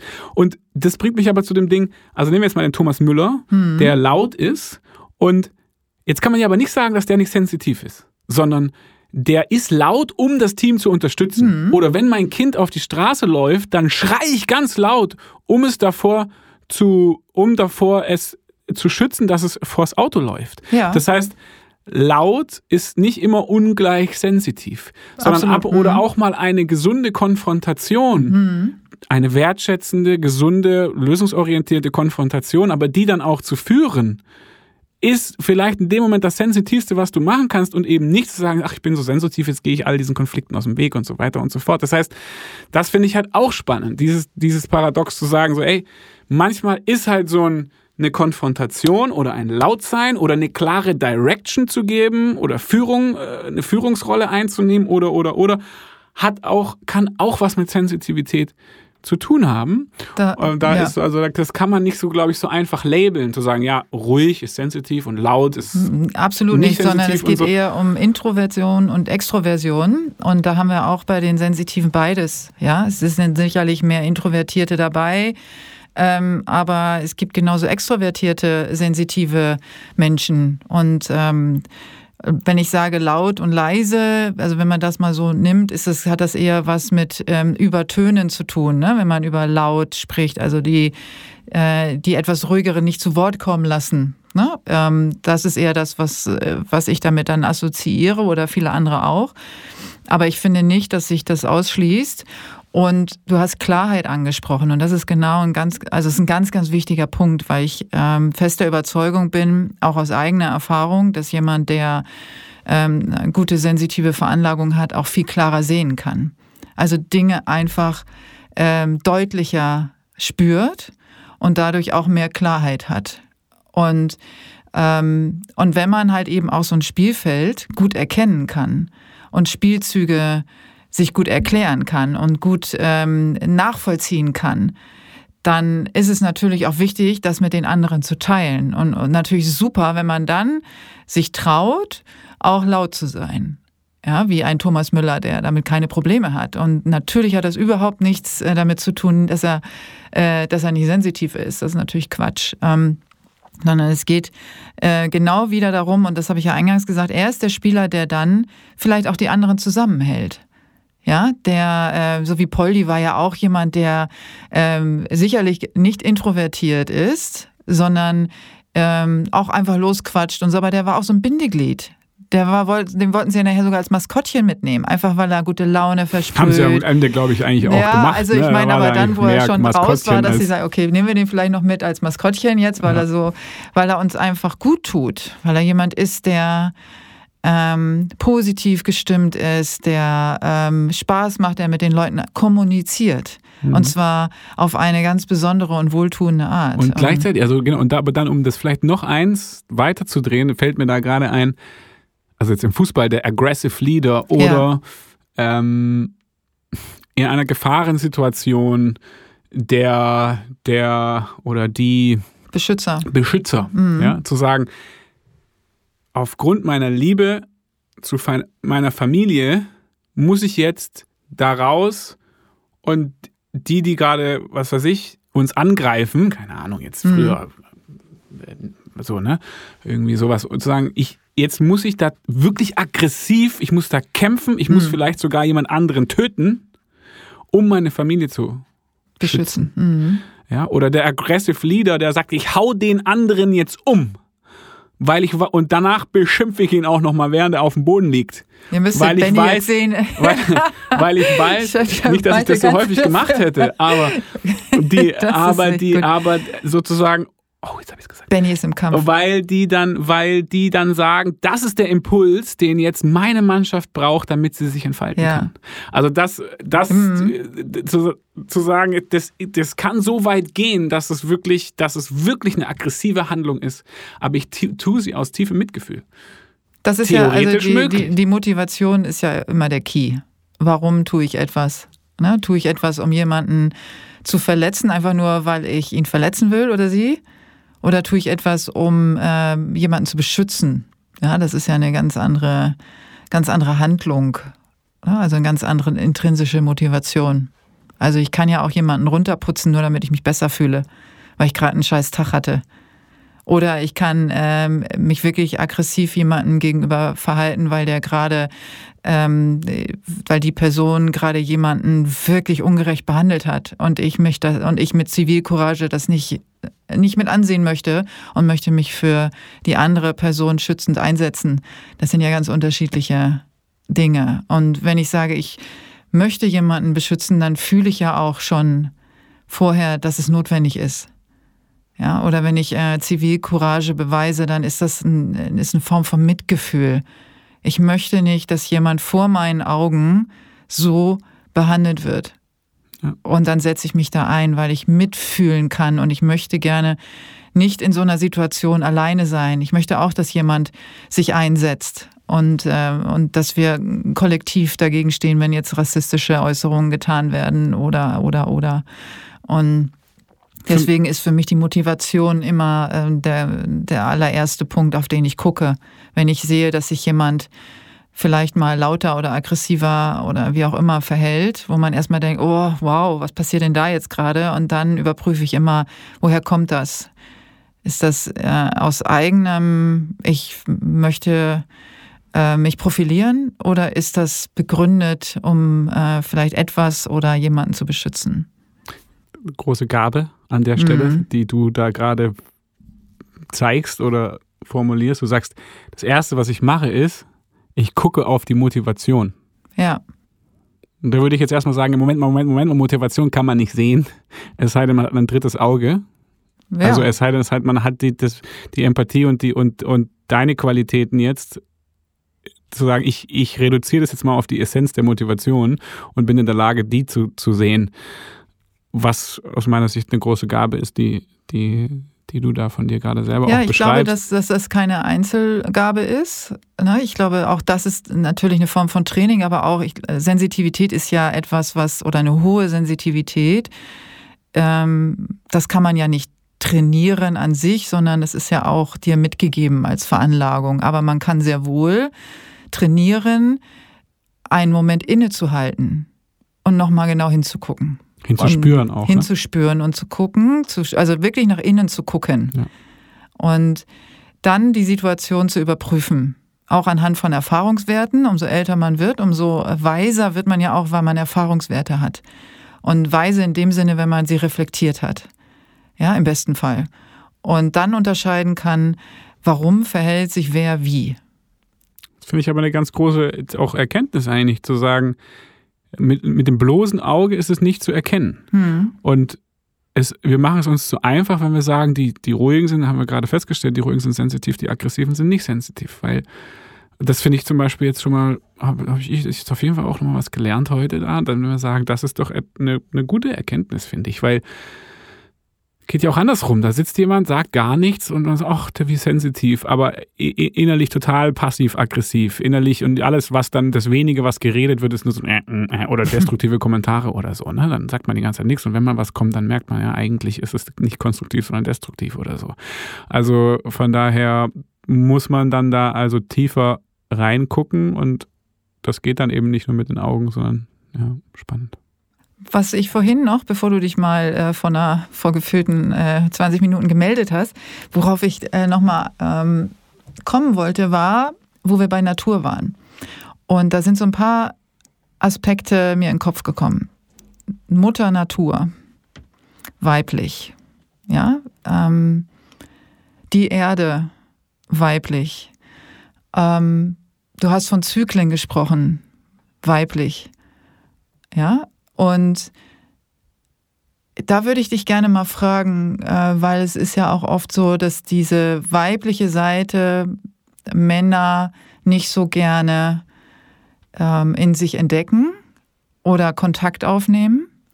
Wenn man aber sagt, die Natur, also die Mutter Natur ist etwas Weibliches und äh, Zyklen sind etwas Weibliches.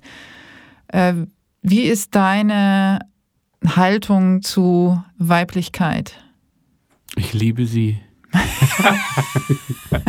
ähm, ja, nicht nur im Außen. Nein, nein, ich, äh, auch im Innen. ich rede nicht nur vom Außen. Ich,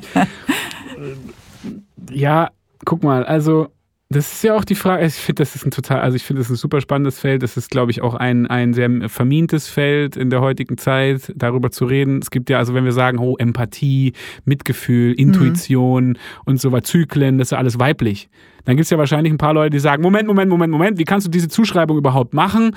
Ja, Tatkraft männlich, Mitgefühl weiblich. Mhm. Das, das, das stimmt doch gar nicht. Das ist doch beides, also weißt du, so dann an der Ebene Leute schon einschreiten und jetzt mit dieser ganzen Gender Political Correctness und so weiter und so fort sagen, selbst diese tiefen, auf dieser Qualitätsebene ist diese Zuschreibung nicht mehr zulässig. Ja. Das finde ich total gefährlich. weil, weil, es, weil es aus meiner Sicht dieses, diese Einheit, die besteht aus diesen beiden grundsätzlichen Polen, wenn ob das jetzt auf Ebene von Qualitäten mal gesprochen, da bin ich noch gar nicht bei Geschlechtausprägungen oder Mann, Frau, alles dazwischen nee, genau. und so weiter mhm. und so fort. Es geht jetzt immer rein auf so einer energetischen Ebene. Mhm. Ist es aus meiner Sicht total wichtig, dass wir es hier grundsätzlich mal mit zwei sich ergänzenden, einer Einheit aus zwei Polen zu tun haben. Ja, und wenn man jetzt zum Beispiel, das finde ich ganz interessant, wenn man so, es gibt so Yogis oder so, mhm. die in den tibetischen äh, Höhlen gelebt haben oder leben und die so Sachen machen wie so innere Hitze oder so. Meditation für innere Hitze und die sind dann da nackt äh, und der Schnee, Schnee schmilzt um sie herum. Mhm. Ja, und das ist sozusagen eine tantrische Technik sagen alle Tantra, das ist doch, das hat doch, das ist doch hier mhm. Osho Sex, und das ist doch jetzt hier so Neo-Tantra und so, und so weiter und so fort. Aber diese tantrische Grundidee, die in so einem Yogi, der in der Höhle sitzt, was er dort macht, ist eine Verschmelzung aus diesen, also diese Energie kommt aus der Verschmelzung dieser Energien. Der ist dann, oder Diogini, ja, das ist eine Verschmelzung aus dieser, aus diesen Energien, aus diesen Polen. Daraus entsteht diese Energie und so. Und ähm, von daher, aber es ist ein total schwieriges Feld. Ich gehe jetzt einfach mal davon aus, oder gehen wir mal davon aus, wer weiß, es gibt Leute, die, die glauben, wir waren schon häufigere Male da, oder ist es eine Kontinuität, ein Prozess, Wiedergeburt, wie auch immer. Und Jetzt gehen wir doch einfach mal ganz kurz nur mal hypothetisch davon aus, dass du schon unendliche Male vorher Mann gewesen bist oder alles dazwischen gewesen bist und Frau gewesen bist und jetzt gerade auch mal wieder Frau bist. Das gleiche bei mir. Also wir identifizieren uns jetzt mal kurz nicht so stark mit dem Geschlecht, das wir jetzt gerade haben, weil wir im letzten Leben ein anderes haben und im nächsten Leben vielleicht ein nächstes haben. So, mal, mal hypothetisch. Und ähm, von daher, dass man sich so ein bisschen so relativiert, so dieser, dieser ich, ich kämpfe jetzt für die Männer und ich kämpfe jetzt für die Frauen und ich identifiziere mich so der mit meinem Geschlecht und so. Von daher, naja, aber für mich ist es so, die, es ist die Kombination aus den, aus, den, aus den beiden Qualitäten, wenn man so will. Es ist diese, also die Tatkraft im Mitgefühl. Ja, das ist ja, es gibt jetzt so wie jetzt eine Meditationshaltung, wo man die linke Hand, rechte Gehirnhälfte eher weiblicher Anteil, rechte Hand, linke Gehirnhälfte eher männlicher Anteil und die rechte Hand ruht in der linken. So ist eine Meditationshaltung. Das heißt, dass die Tatkraft männlich konnotiert liegt in der weiblich, in dem weiblich konnotierten Mitgefühl. Und da wird ein Schuh draus. Wenn Tatkraft in Mitgefühl fundiert ist. Ach, schön. Das ist, äh, das ist ganz toll. Also ich äh, bitte spult nochmal zurück. Ähm, das hätte ich jetzt auf keinen Fall besser sagen können. Also diese Haltung, diese meditative Haltung, nehmt die mal ein und, ähm, und vor allen Dingen beschäftigt euch auch bitte mal mit linker und rechter Gehirnhälfte und äh, welche für etwas zuständig ist und äh, welche gegensätzliche Körperhälfte eben auch steuert. Ne? Das ist ja auch eben Sorge. ein ganz großer Punkt, ja. In diesem ganzen, in dieser ganzen mhm. Gleichberechtigung, in der öffentlichen Gleichberechtigungsdebatte. Ja. Und ich sagte, welche das ist. Es wird aus meiner Sicht sehr viel also wir leben in einer patriarchischen Gesellschaft, die sehr stark mhm. männlich dominiert ist, die sehr rational ist, die sehr, die sehr, die sehr männlich einfach ist. Es geht um Karriere, es geht um Vorankommen, es geht um Geld verdienen, es geht um Beruf und so weiter und so fort und so. Und was jetzt ja häufig dominierend ist, auch in der öffentlichen Debatte, ist ja gleicher Lohn für gleiche Arbeit. Frauenquote.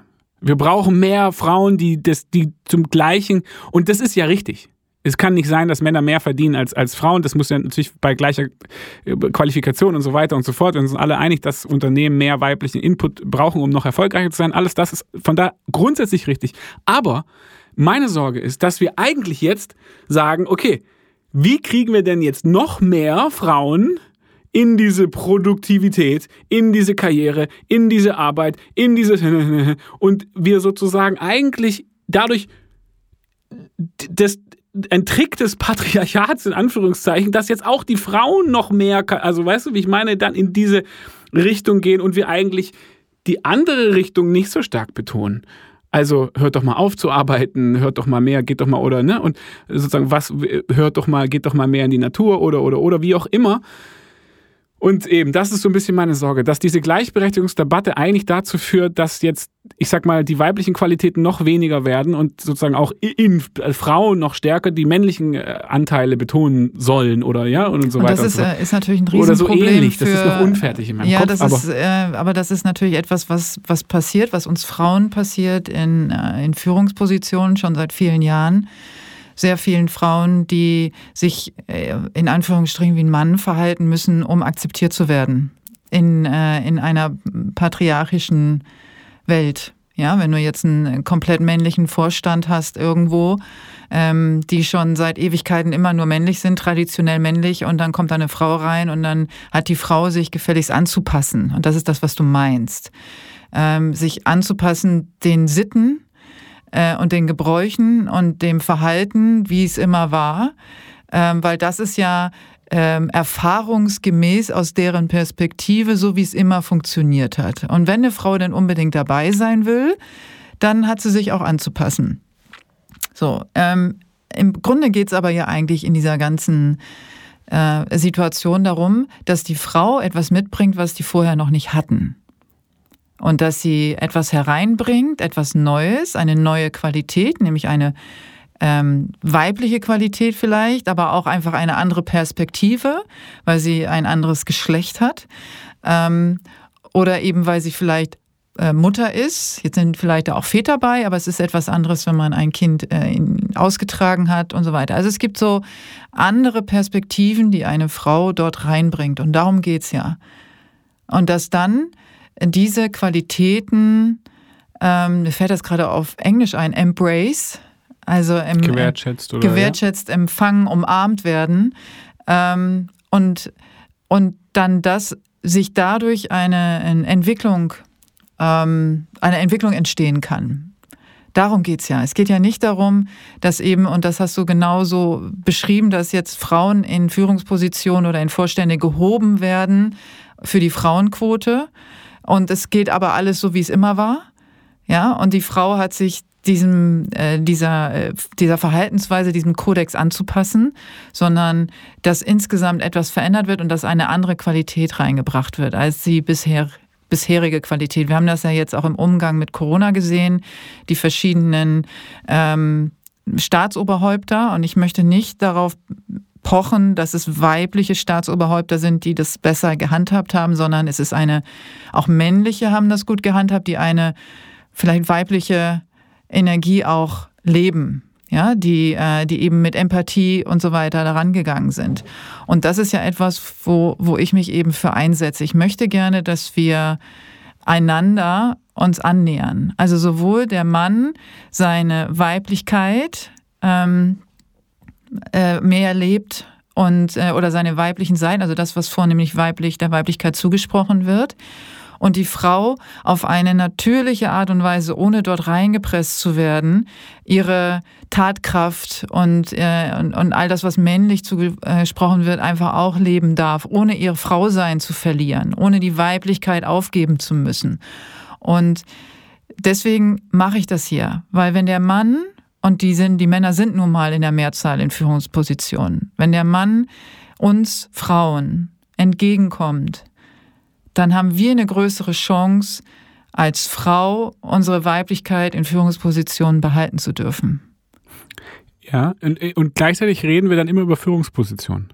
Das, ja, ist, das, das bedeutet, das wir sind so immer in so einem Arbeitskontext. Wir sind ja, ja. immer in der produktiven Welt. Wir sind immer, weißt du, mhm. wir sagen auch, die weiblichen also die, die, mhm. die Gefahr, dass die weibliche Qualität weggeht, weil man muss sich anpassen, ist schon schlimm genug. Ansonsten sagen wir, bestenfalls ist es so, dass die weibliche Qualität gewertschätzt wird in so einem DAX-Unternehmen, aber dann auch 40 Stunden die Woche. Ja, aber das muss in, ja nicht sein. Vielleicht verändert das ja auch das Arbeit Ganze, ne? Ist ja gerade natürlich auch, mhm. aber was ich meine, ist es immer in, bleibt in so einem Arbeits, wir, wir bewegen uns immer noch in, in einem Arbeitskontext und dieser grundsätzliche Arbeitsproduktivitätswahnsinn, den mhm. wir unterfallen sind, seit so viele, also so, oder was uns so prägt, den würde ich ja insgesamt einfach mal, da sind wir immer noch in einem männlichen Feld, wenn man so will, mhm. in so einem männlichen Kasten und nicht in einem weiblichen Kasten. Aber noch ein anderer Punkt.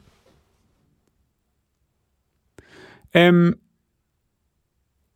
also, weil auf der einen Seite dieses, ich kann es total gut verstehen, wenn du sagst, so die natürlich Männer mehr weibliche Qualitäten erlauben und leben und äh, erkunden und Frauen auch dann den Mut, vielleicht die männlichen stärker auch auszuprägen und so weiter. Ich verstehe das total. Gleichzeitig bin ich eben auch dabei zu sagen, ja, wir dürfen aber auch nicht das alles immer, also wir wollen es ja auch nicht komplett gleich machen, sondern es ist ja irgendwie auch nee, das Schöne in der Polarität. Nee, nee, das ist irgendwie genau. auch das Spannende. Und ich finde jetzt zum Beispiel aktuelle Situation, ich habe mein Kind, das ist jetzt ein Jahr alt. Mhm. Und bei uns ist es jetzt so, dass, dass ich gerade, auch jetzt, tierisch busy bin. Wir sind kurz davor, nach Kapstadt zu gehen und jetzt äh, gibt es hier noch ganz viele Sachen zu tun und so weiter und so fort. Und meine Frau stillt jetzt noch meine Tochter und es ist so, dass sie jetzt nicht das Bedürfnis hat, was zu verpassen oder schnell jetzt wieder anfangen muss zu arbeiten oder oder oder, sondern das total genießt, mit meiner Tochter zusammen zu sein und diese Rolle jetzt gerade stärker zu übernehmen wie ich. Das heißt, es ist, wenn man so will, eine klassische Rollenteilung im Moment. Das wird sich jetzt dann äh, bald auch entwickeln und dann ist abgestillt und dann ist Kita und dann und so weiter und so fort. Oder eben auch in Kapstadt insgesamt auch unser Rhythmus als Familie nochmal anders. Auch äh, für mich dann so, dass ich nicht so einen vollen Terminkalender habe und so. Aber da muss man ja heutzutage aufpassen, dass man dafür nicht schon schief angeguckt wird. Oder habe mit Lena darüber gesprochen, dass sie als Frau auch von anderen Frauen dafür wie angegriffen wird, in Anführungszeichen, oder man sich dafür rechtfertigen muss, dass man das macht. Und das finde ich äh, nicht, auch nicht gesund. Weil wenn das eine, eine für den Moment, in dem, in dem Moment Prozess, das ist natürlich kein dauerhaftes Bild, sondern das ist in dem Moment eine stimmige Ordnung, haben wir vorhin gehabt, und ist erfolgreich als System, auch was das Glückslevel aller Beteiligten angeht, dann, dann müssen wir ja auch aufpassen, dass nur weil das jetzt äh, als klassisches Rollenbild gesehen wird oder äh, eins ist, dass das dann so diffamiert wird oder im Sinne von schlecht gemacht wird, weil, weil, weil man sagt, das hat jetzt keine Berechtigung, das ist nicht in Ordnung oder so. Also ja, das, da das sind auch ja wieder so die, ja. die, die, die, sichtbare Ebene und das, was wirklich dahinter ist. Natürlich gibt es das Gleiche, wo dann der Mann total herrisch und patriarchisch und die Frau sich nicht entwickeln kann und das total nicht gut ist, ja. Das ist so eine andere Geschichte, aber das gleiche Bild an der Oberfläche kann dahinter aber auch total stimmig sein und dann ist es ja wohl in Ordnung. Also, und da finde ich diese Reflexartigkeit, die heutzutage so bei Leuten ausgelöst wird, wo die, wo dann die Schubladen so schnell aufgehen und wo man dann so schnell anfängt, sozusagen anderen Ratschläge zu geben, äh, was, was richtig und falsch ist, das, äh, das halte ich für sehr gefährlich und ähm, etwas, ja, naja, gut, das gibt es in ganz vielerlei Hinsicht, aber aber da, da wir, da ein Plädoyer wieder, dafür, ja. dass, dass man einfach vorsichtig ist, zu schnell mit Vorurteilen und Schubladen da umzugehen. Da sind wir wieder bei der, also wieder hingucken, welche Motivation dahinter steckt. Ne? Sind wir genau wieder da. Und ich finde, ähm, es ist genau dieser Unterschied, wenn Mann und Frau darüber sprechen, welche Rolle sie jetzt gerade einnehmen, einnehmen wollen oder eben vielleicht auch situativ einnehmen müssen,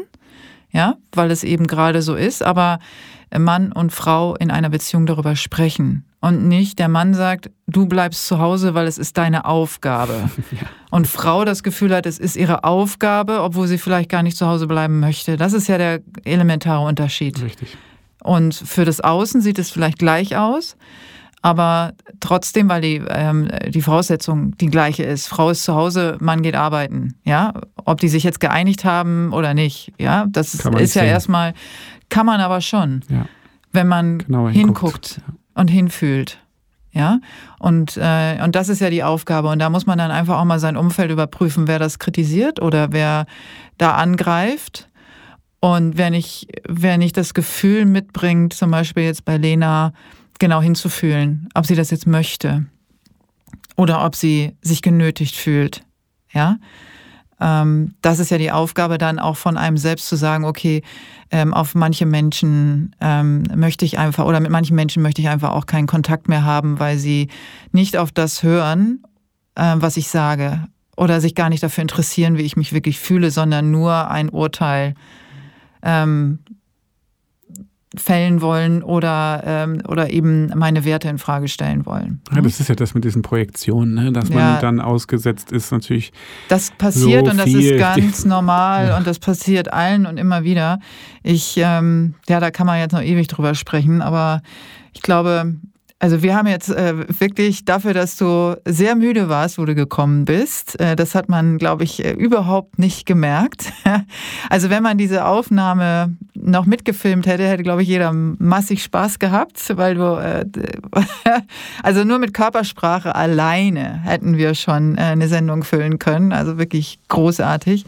Und du hast eben äh, Plädoyer angesprochen und das möchte ich gerne jetzt zum Ende würde ich dich auch noch mal um ein kleines äh, Schlusswortplädoyer bitten. Ich äh, quatsche ein bisschen, damit du kurz äh, denken kannst. Und zwar äh, würde ich mir wünschen und für die Hörer auch da draußen, dass du zum Thema Sensitivität, was auch immer, ähm, noch was raushaust, eine Botschaft oder ein Wunsch oder ähm, was auch immer, was meine Hörer zum Schluss mitnehmen können ich mache es von der Seite, die ich Sensitivität für mich ist es so, das ist nicht, wenn man ein Klavier sich anguckt, das ist nicht immer eine Taste, sondern ist es die Möglichkeit, das ganze, Klavier, das ganze Klavier zu spielen, je nachdem, was dran ist. Und deswegen ist die Sensitivität, glaube ich, da drin, diese Situation, die mir gerade begegnet, die so zu lesen und dann auch noch die Möglichkeit zu haben, die für mich in dem Moment mögliche, adäquateste Variante der, der, des darauf Reagierens auch parat zu haben. Das heißt, es ist eine Sensitivität nach außen, zu sehen, was ist jetzt gerade dran und das Feld so zu lesen und gleichzeitig auch die Sensitivität nach innen, die adäquate Reaktion in dem Moment darauf auch zu finden und die dann auch rauszubringen. ich glaube, das ist, das ist für mich Sensitivität. Und dann, dann kann das alles sein. Dann kann das, dann kann das hyperstrukturiert und diszipliniert sein. Dann kann das aggressiv sein. Dann kann das völlig offen sein und intuitiv. Das kann dann, das kann dann alles sein. Das kann manchmal alleine sein. Das kann manchmal gemeinsam sein. Das kann all diese Sachen.